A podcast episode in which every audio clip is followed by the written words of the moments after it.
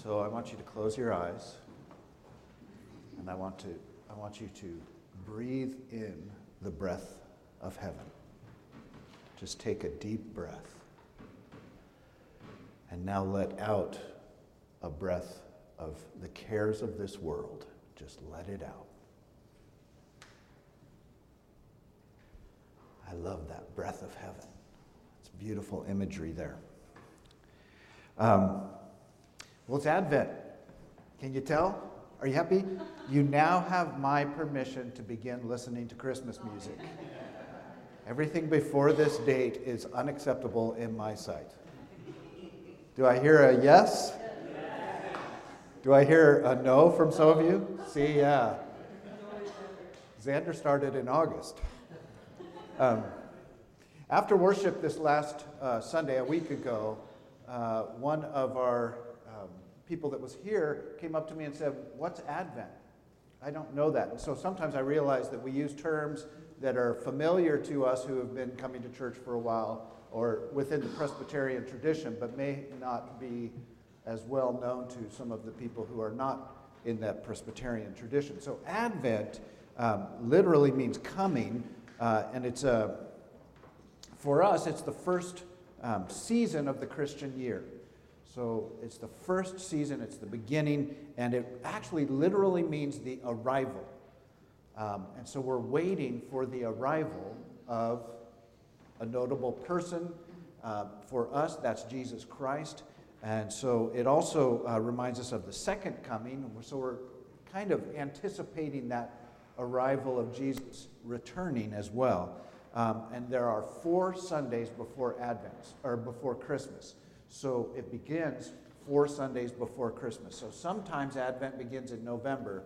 Mostly, most often it begins in December, but it's always four Sundays before Christmas. Um, so we are going to be going through an Advent devotional called I Am Mary. And so um, we've been handing these out the last couple of weeks. If you did not get one, we are out, but I can make some copies and order more. Um, so just come and talk to me after the service if you need, if you would like one. Um, but this Advent devotional is great. It focuses on the very real uh, sense of a pregnant woman. A woman wrote this after she'd been coming to Advent services for years, and then one year she was pregnant, and she said, I'm not sure men really get it. So she wrote an Advent devotional based on a woman's perception, and in particular, a woman who has dealt with pregnancy and what it feels like to be pregnant. So it's kind of fleshy, it's kind of uh, physical, um, but it's a great devotional. So we're going to be doing this.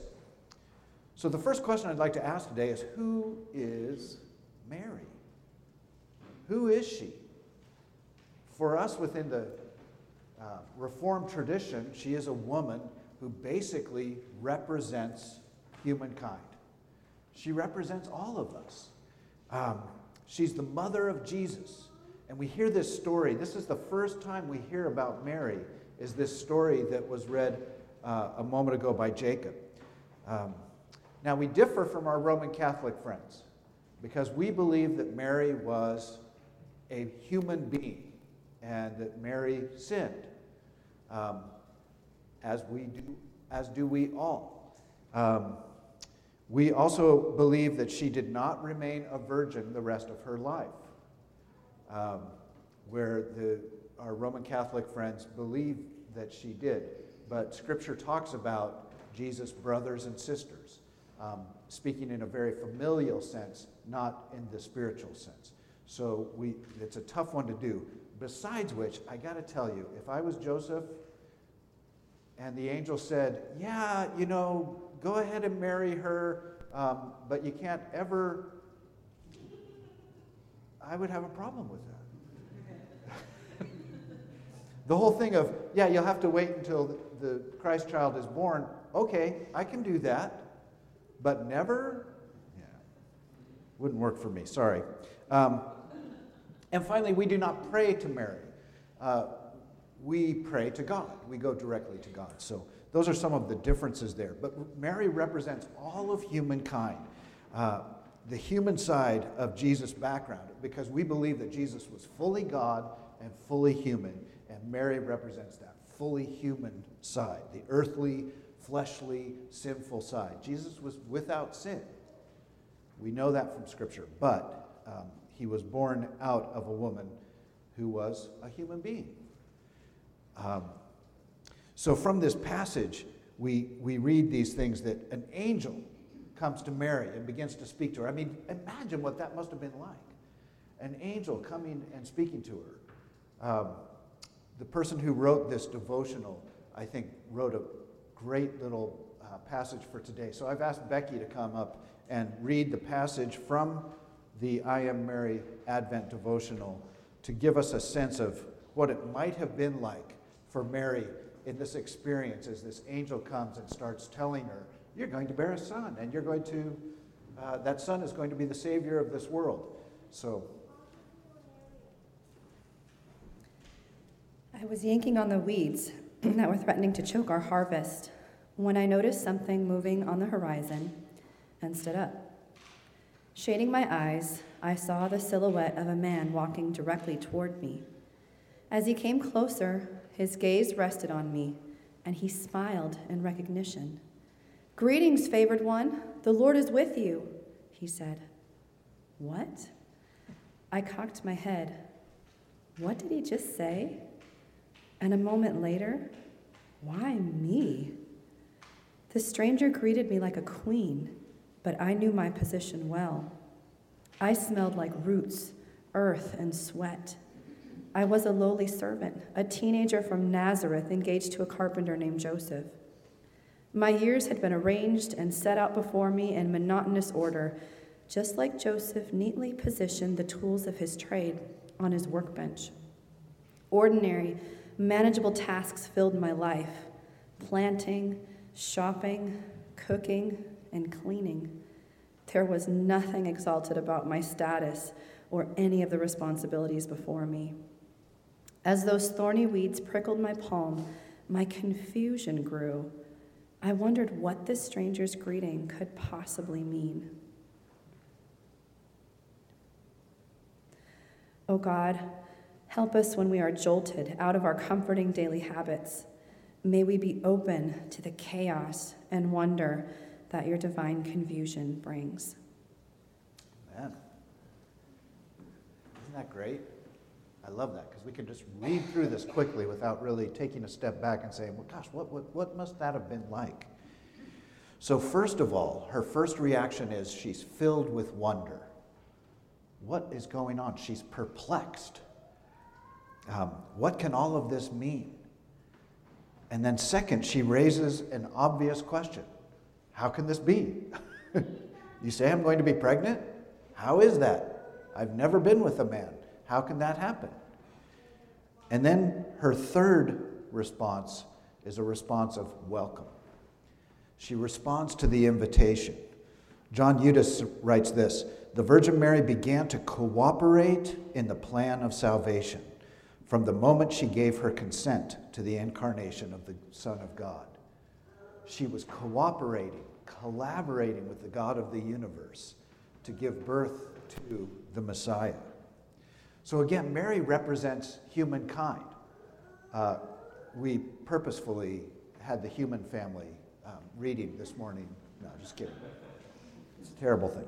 Um, she represents all of us. Um, and each of us has experienced and hopefully will experience the presence of God that will cause us to wonder and be per- perplexed. Those moments, and I see y'all out here.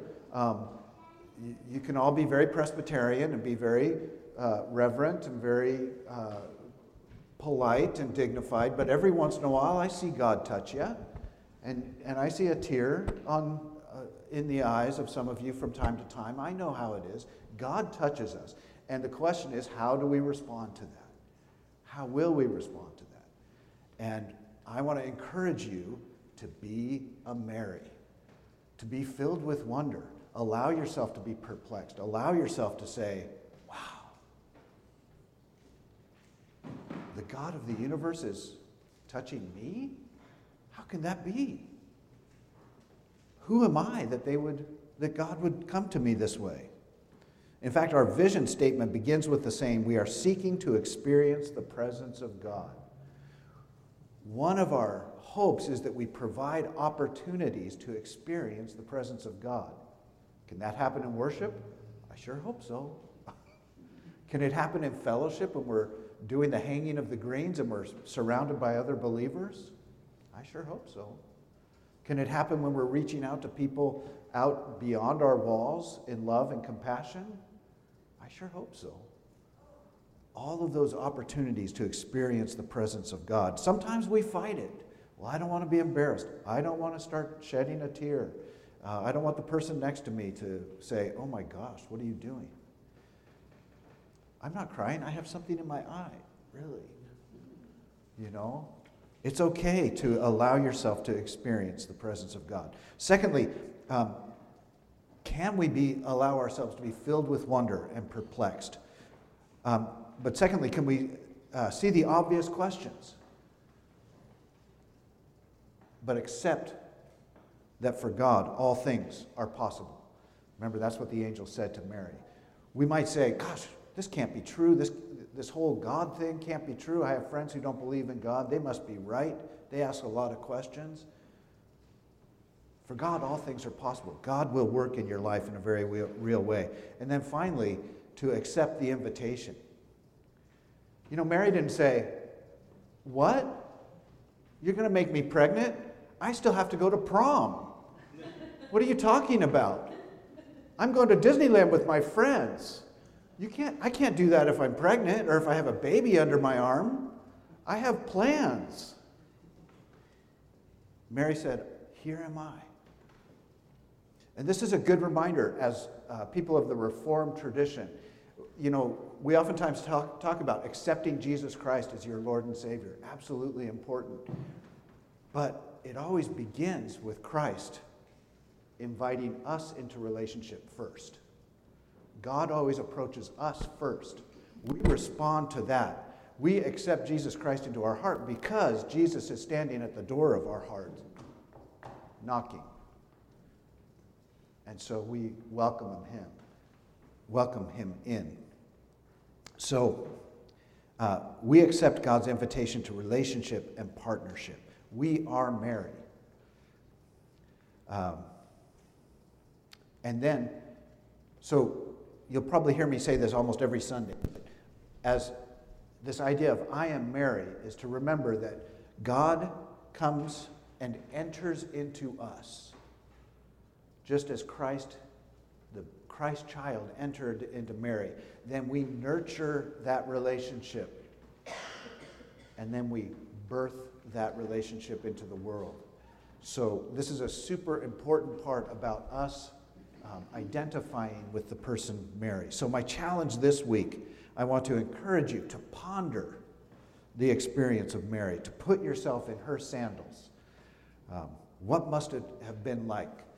Just think about that this week. And then consider those God moments in your own life. When have you experienced God's presence? Maybe it was a summer camp. Maybe it was uh, in a worship service, a Christmas Eve worship service. Maybe it was uh, another time. How will you respond to those experiences in the future when God reaches out and touches you? And how will you respond to God's presence today? Christmas is, is more than just singing about it, it's more than just talking about it, it's more than just celebrating it. It's about living. Let's pray. Loving God, we thank you for this day. We thank you for your presence in our lives. We thank you that you have sent Jesus Christ to live in us. Um, help us to welcome you in on a daily basis. Allow you to grow within us and help us to uh, birth you into the world. Um, Lord, we want to be your faithful servants. So we say, as Mary said, Here am I. Uh, help us to be like she was. 2,000 years ago. We pray these things in your name. Amen.